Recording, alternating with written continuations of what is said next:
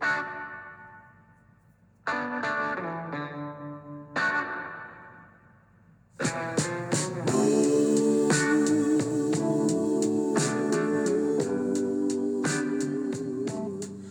morning and welcome to the Marcus Today pre market podcast. My name is Henry Jennings and it is Thursday, the 30th of March. And just for your information, this is general advice only, so please do your own research. Contact your own financial advisor regarding any of the thoughts, ideas, or insights in this podcast. All right, well, let's kick things off as always with the scores on the doors. Another big night on the Dow, up 323 points or 1%, 32,718. Crisis, what crisis?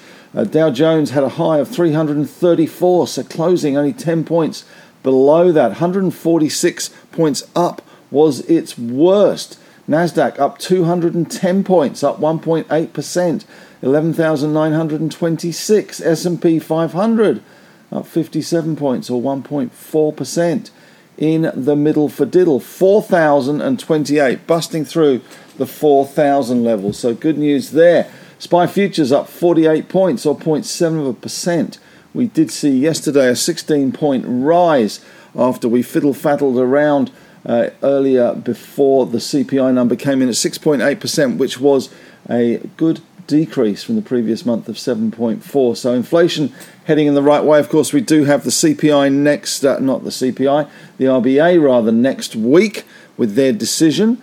And just to complicate matters slightly, there is a inquiry into the RBA which is due to be handed to uh, Jim Chalmers, the treasurer, on Friday. So that is going to be interesting for the RBA. That'll give them something to think about apart from just raising rates next week, which I suspect they'll go 25 basis points anyway. We'll see.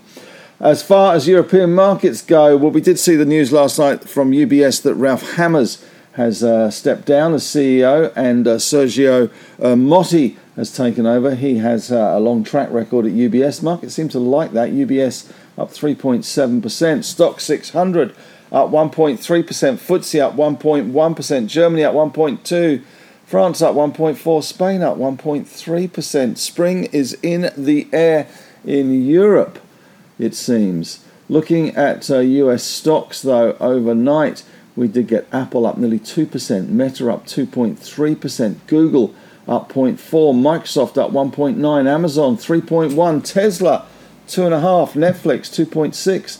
US banks not quite so optimistic. JP Morgan up only 0.2, Citigroup up 1.6, Goldman up 0.7, Bank of America up 2%, Wells Fargo 2.1 and Block up 4.3, the artist formerly known as Square. So recovery in place at the moment, a little bit anyway for Block.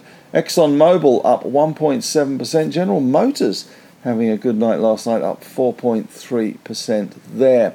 Looking at the uh, US 10 years, 3.564 down 4.04 uh, basis points. Two years, though, pushing up 3.3 basis points, 4.095.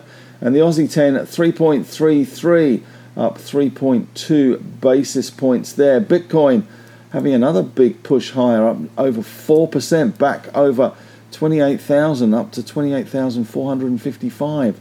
The Aussie dollar down a smidgeling uh, down 0.4 of a percent, and the US dollar up 0.2 on the US dollar index. Looking at commodity stocks last night, or commodities in general, oil was down 0.8 of a percent, 60 cents to 78.14.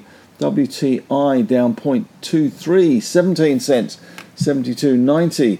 The gold price was down 9 bucks or 0.46. Platinum though was up 0.4. On LME pricing, we had copper pretty much unchanged, nickel down 1.1, aluminium down 0.2, zinc up 1%, lead up 0.4, and tin up 0.5 of a percent. In mining stocks overseas, BHP ADRs were up 1.9%, Rio up 1.2%, Freeport McMoran up 2.9, uh, Alcoa up 1, Teck down 0.4, Anglo up 2.6, Glencore up 1.5, and Vale up 2.2%. Albemarle in the lithium space up 2.9%. we did see iron ore pretty much unchanged. Uh, Dalian iron ore futures up 0.37 and lithium finally zero, not up nor down. So that is something. CBA trading overseas up 0.7 of a percent there. In US news, we did see regional banks in the US rising with the SPDR S&P Regional Banking ETF, the KRE was up around 1%. Uh, we also saw Micron shares climbing more than 7% after the chip makers posted its fiscal second quarter figures. And uh, that was good news. Uh, we also saw Nvidia climbing 2% and AMD up 1.6% there. So some good news coming out of the US. All 11 S&P 500 traded higher. Information technology was the best, up 1.9%. Real estate up 1.7%. Healthcare in the defensive space was only up 0.1 of a percent. So um, that's not too bad there. Here's something that's interesting. They certainly didn't ask us, uh, but bullish sentiment amongst financial newsletter editors moved back above 40% in the latest weekly survey from Investors Intelligence rising to 40.8 from 39.7. It had peaked so far this year in January when everyone was getting bullish, obviously. All these newsletter editors getting bullish at 48.6% in January. Big rise last night as well from Lululemon, which was up around 13%. Reported strong holiday quarter earnings. And Carnival, which is the cruise line, uh, gained 3.6% after being upgraded by one broker.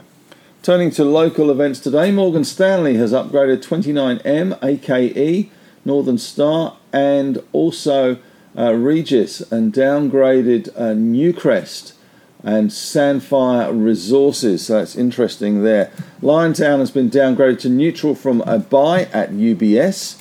Jervois Global, which yesterday suspended its cobalt operation, has been downgraded to speculative buy from buy at Canaccord Genuity target cut to 35 cents from 65 cents. Still, they reckon it's got 400% upgrade upside. Uh, Jervois Global also downgraded to neutral from outperform at Macquarie.